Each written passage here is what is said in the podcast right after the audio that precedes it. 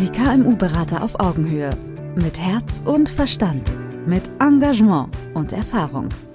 Als Bundesverband freier Berater haben wir uns dem Erfolg kleiner und mittelständischer Unternehmen verschrieben. Viele Herausforderungen brauchen viele Spezialisten.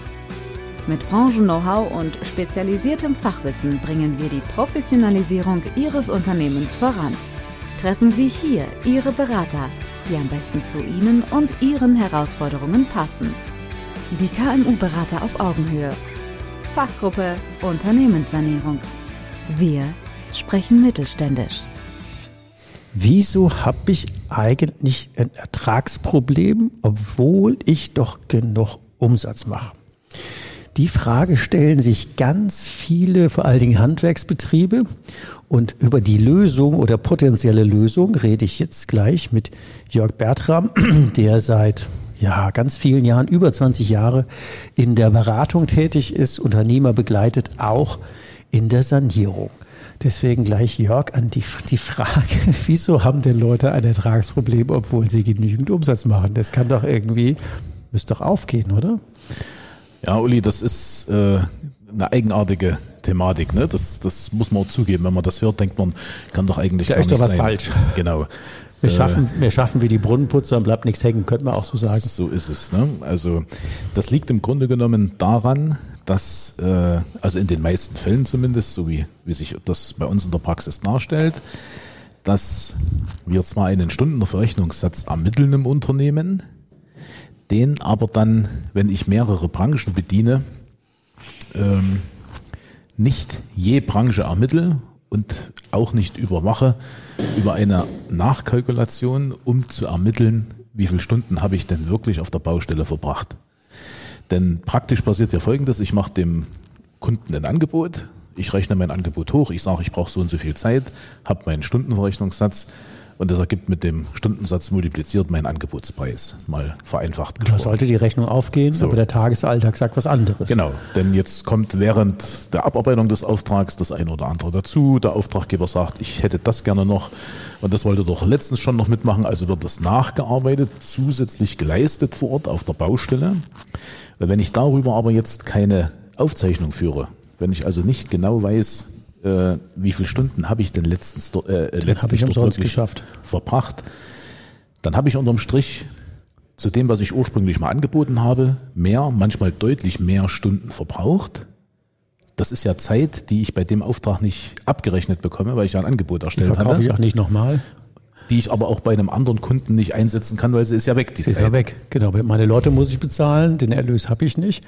Äh, Meine Kalkulation, wenn ich 80 kalkuliert habe, brauche 100, geht ja meine Kalkulation um 20 Prozent, 25 nach unten. Dann rutscht mir, mein Stundenverrechnungssatz weg. Oh, um ein Viertel weg. Und wenn ich zum Beispiel 55 Stunden mal ermittelt habe, kann es durch so eine Konstellation passieren, dass der effektive Stundensatz, den ich bei dem Auftrag realisiert habe, vielleicht nur 5 oder 37 Euro ist. Also 35 oder Und dann 37. legen wir drauf oder verdienen nichts. Damit habe ich den Umsatz zwar gemacht, den ich vorhatte zu machen, habe aber eine wesentlich geringere Gewinnspanne dort realisiert. Das hört sich erstmal logisch an. Und jetzt kommt natürlich die Frage, ah ja, also, als, also die Idee könnte man ja als Handwerker auch selber kommen, zu sagen, das passt doch irgendwie nicht. Und warum müsste ich jetzt dich und deine Kollegen von der ETL äh, engagieren und sagen, ey Jung, ähm, ja, kannst du mir da mal helfen? Naja, das ist äh, ein, ein Praktikabilitätsthema. Der Unternehmer hat sein Tagesgeschäft und wenn er und im Rahmen dieses Tagesgeschäftes ist er bisher ja Eigentlich auch voll. ja, er ist zeitlich komplett gebunden und hat in der Regel nicht den Freiraum, sich um diese Dinge zu kümmern. Ja. Er sieht es halt irgendwann im Nachhinein an seiner BWA, an seiner betriebswirtschaftlichen Auswertung und sagt, oh, der Umsatz hat zwar gestimmt, aber das Ergebnis kommt gar nicht.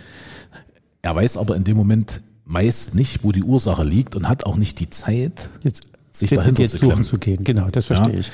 Und da treten wir quasi als externer Dienstleister äh, auf Wo und ist, wo ist denn das Leck in der Pipeline? entlasten ihn, indem er uns beauftragt und wir gucken nach, wir gehen ins Detail, wir prüfen, wir machen die Nachkalkulation, die in acht von zehn Unternehmen eben auch nicht gemacht wird, muss man auch sagen. Das ist ein generelles Thema. Ja, Und im Rahmen dieser Nachkalkulation ermitteln wir exakt die geleisteten Stunden, die angebotenen Stunden und berechnen genau diesen Unterschied im realisierten Stundenverrechnungssatz. Und macht er auch den, ich sag mal so, wenn ich jetzt was nachleiste, nach dem Motto, könnten Sie da noch so eine, eben Galabauer, noch keine Ahnung, noch so eine Reihe, so, so, so eine Reihe, äh, so ein Beet sitzen. Und das machen wir, aber vergessen das dann aufzuschreiben. Wie stellen wir denn sicher, dass dieser Prozess, dass die geleisteten Stunden auch ähm, erfasst werden, dass, die, dass der läuft? Das ist ein, ein organisatorisches Thema im Betrieb. Mhm. Der Unternehmer muss über in der Regel heute Software, meistens wird das über, über äh, Tablets auch geregelt, wo Erfassungsprogramme drauf sind, Erfassungs-Apps drauf sind. Es muss einfach gewährleistet sein, das muss kommuniziert und das muss überwacht werden vor Ort, dass der ausführende Mitarbeiter die Stunden, die er real aufwendet, auch erfasst.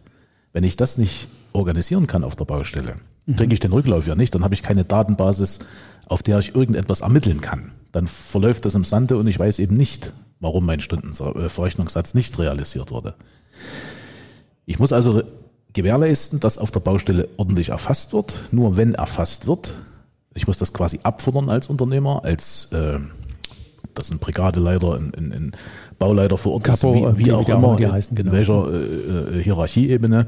Derjenige Verantwortliche muss gewährleisten, dass die Stunden erfasst werden und dann kann ich sie im Nachhinein entsprechend auswerten.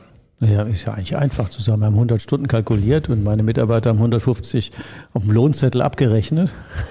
da müsste ich doch eigentlich wissen, dass da 50 Stunden irgendwie aneinander vorbeigelaufen sind. Wieso merkt das keiner? Auf ein Wort. Weil die Nachkalkulation nicht gemacht wird. Ne? Der normale Werdegang ist ja, ich mache eine Angebotskalkulation, ich wickel den Auftrag ab, mhm. dann schaue ich, worauf welcher Basis äh, schreibe ich die Rechnung. Ich schreibe die Rechnung, auf Basis des Angebots, logisch, aber nicht auf Basis der nachgelieferten Der tatsächlich Zettel. geleisteten Stunden. Ich ja, mache, genau. das ist, wäre die Nachkalkulation, die eben essentiell wichtig ist im Unternehmen, aber von vielen Unternehmern einfach nicht gemacht wird. Wir können ja mal gerade ein Rechenbeispiel machen. Wenn wir jetzt sagen, wir haben, sagen wir mal, ein Unternehmen mit zehn Leuten, dann würden die am Tag acht Stunden, also 80 Stunden verkaufbare Zeit haben.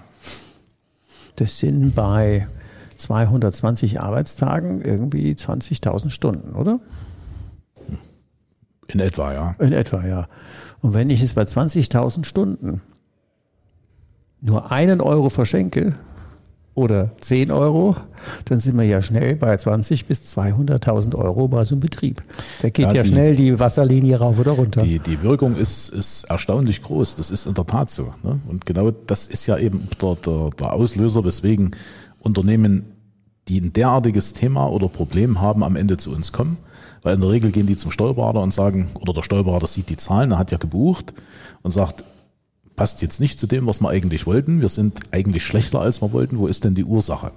Wenn er die Frage stellt, wäre ja schon mal cool. Ja, das ist, das ist wichtig. Äh, und über den Weg kommen wir dann sozusagen ins Geschäft, weil der Steuerberater uns dann in der Regel empfiehlt. Weil dann wäre nämlich die Frage, was macht ihr denn anders als andere?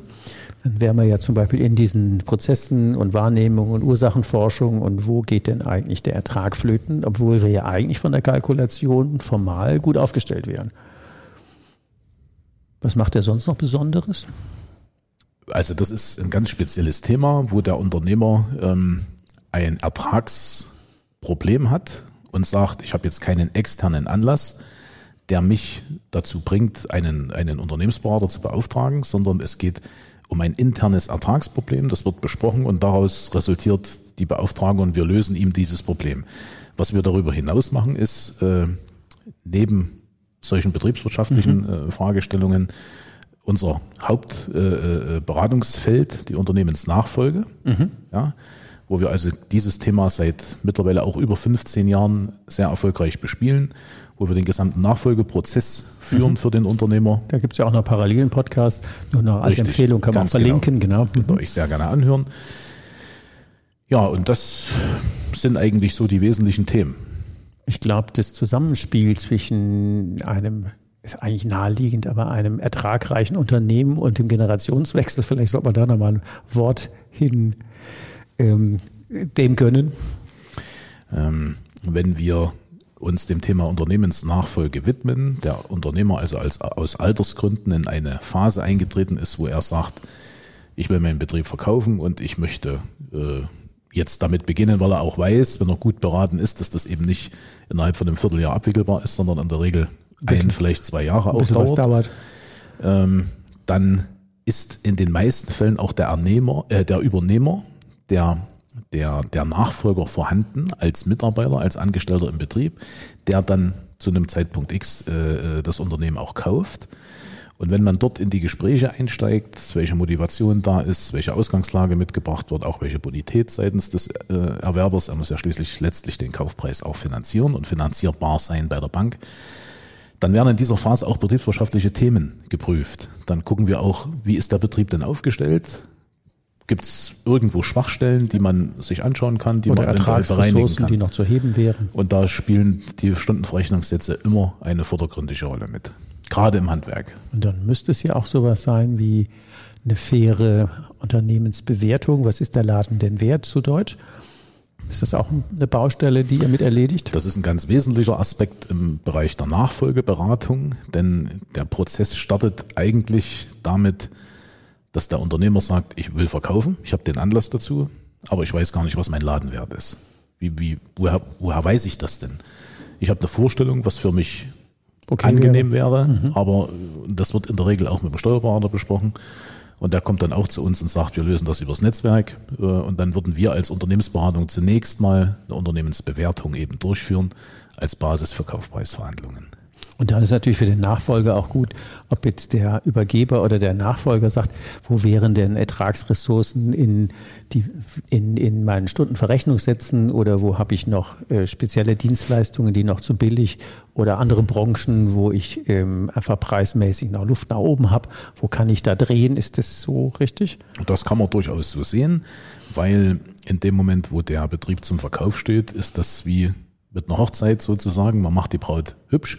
Hübsch. Und ähm, wenn wir bewerten, dann prüfen wir ja im Rahmen der Bewertung auch die künftige Ertragslage des Unternehmens. Was ist der Betrieb künftig in der Lage, an nachhaltigen Gewinnen zu produzieren, um damit heute einen Kaufpreis X zu rechtfertigen? Zu realisieren. Und das genau. ist das Thema Ertragssituationen, da gehören eben dann auch wieder die Stundenverrechnungssätze mit hinein.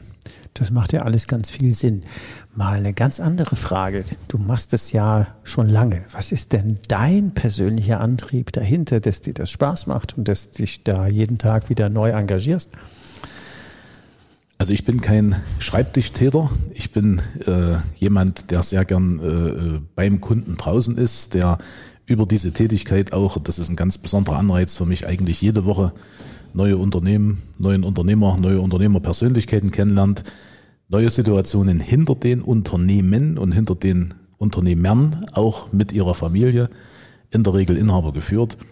Und das macht es für uns unglaublich abwechslungsreich, vielseitig. Und es tritt überhaupt keine Eintönigkeit ein, weil wir ja nicht ständig das Gleiche machen, sondern immer wieder andere Themen vorfinden, denen wir uns widmen dürfen. Das hört sich gut an. Ja, das ist es auch. Genau, wenn wir jetzt äh, zum, zum Ende der, der, des Podcasts, äh, kennst du ja schon drei Tipps an Menschen, die sich jetzt, bleiben wir bei dem Thema, die ein laufendes Unternehmen haben und sich so fühlen wie, wir fahren ja Vollgas mit angezogener Handbremse, aber irgendwie kommt nicht so viel rum. Was wären denn drei Tipps, die du jetzt ähm, mit auf den Weg geben würdest? Drei Praxistipps. Bei diesem Thema geht es um ganz, ganz diffizile innerbetriebliche Angelegenheiten, die in der Regel den Privatbereich des Unternehmers ja betreffen, weil das ist seine Zahlenwelt, sein Einkommen ist davon abhängig, was sein Betrieb verdient. Wenn er diese, diese Eindrücke hat, diese Erkenntnisse, dass er der Meinung ist, es könnte besser gehen, es geht eigentlich ganz gut, aber es könnte oder müsste, müsste noch besser gehen Genau, das, dieses, mhm. dann, wenn dieses Gefühl entsteht, dann teilt man sich ja niemanden mit, den man auf einer Internetseite sieht. nicht wirklich. Äh, Das ist eine Vertrauenssache. Da Das heißt, dort ist der erste Ansprechpartner der Steuerberater, den er hat, mit dem er garantiert dieses Thema besprechen kann. Ähm, Und was darüber hinaus über den Kontakt zum Steuerberater von dort als Empfehlung gegeben wird, ob der Steuerberater das selbst übernimmt, ob er im Netzwerk Partner hat, wie wir das für viele Steuerberater sind, die dann dort empfohlen werden und eben auf Vertrauensbasis empfohlen werden, dass der Unternehmer weiß, aha, jemand, den ich gut kenne, hat mir den empfohlen, das scheint zu funktionieren, da stelle ich den ersten Kontakt mal her. Mhm. So funktioniert das in der Regel. Manchmal sprechen auch die Unternehmer unter sich miteinander, das machen die ja sowieso, aber eben auch zu diesen Themen. Und das sagt vielleicht einer, der mal hoffentlich und glücklicherweise sehr gute Erfahrungen gemacht hat in dem Bereich. Du, ich kenne das Thema, ich hatte das auch, ich habe das mit so eben gemacht, ruf den ruhig mal an. Aber eigentlich die wichtigste Erkenntnis davor, ich versuche das mal da rein zu geben, zu sein, die, der Mut, das zu adressieren. Richtig. Ich gebe das mal dem Steuerberater oder einem anderen Unternehmer gegenüber zu, sagt du, irgendwie ist komisch, oder? Da ist also irgendwie mehr schaffen den ganzen Tag, aber richtig hängen bleibt da nichts. Der Unternehmer muss sich öffnen. Der muss sich öffnen. Das ist, glaube ich, der Hauptpunkt, oder? Er muss, muss Vertrauen such, haben. Sucht da jemand deines Vertrauens, äh, Ganz tauscht genau. dich aus und guck mal, ob der jemand kennt, der das schon kann oder schon öfter so gemacht hat. Also das wäre, glaube ich, so eine gute Abrundung, oder? Ganz genau so. Dann würde ich sagen, Herzlichen Dank, Jörg, für das wieder mal spannende Interview. Danke für und, die Zeit, Uli. Und euch eine gute Überlegung zu sagen, überlegt mal, ob das bei euch möglicherweise auch so ist. Macht's gut, bis die Tage. Tschüss. Bis dahin. Brauchen Sie noch mehr Infos? Wollen Sie den persönlichen Kontakt aufnehmen? Den Link zu Ihrem KMU-Berater finden Sie in der Beschreibung und unter www.kmu-berater.de. Wir wünschen Ihnen viele Erfolge unternehmerisch und menschlich. Die KMU-Berater auf Augenhöhe. Wir sprechen mittelständisch.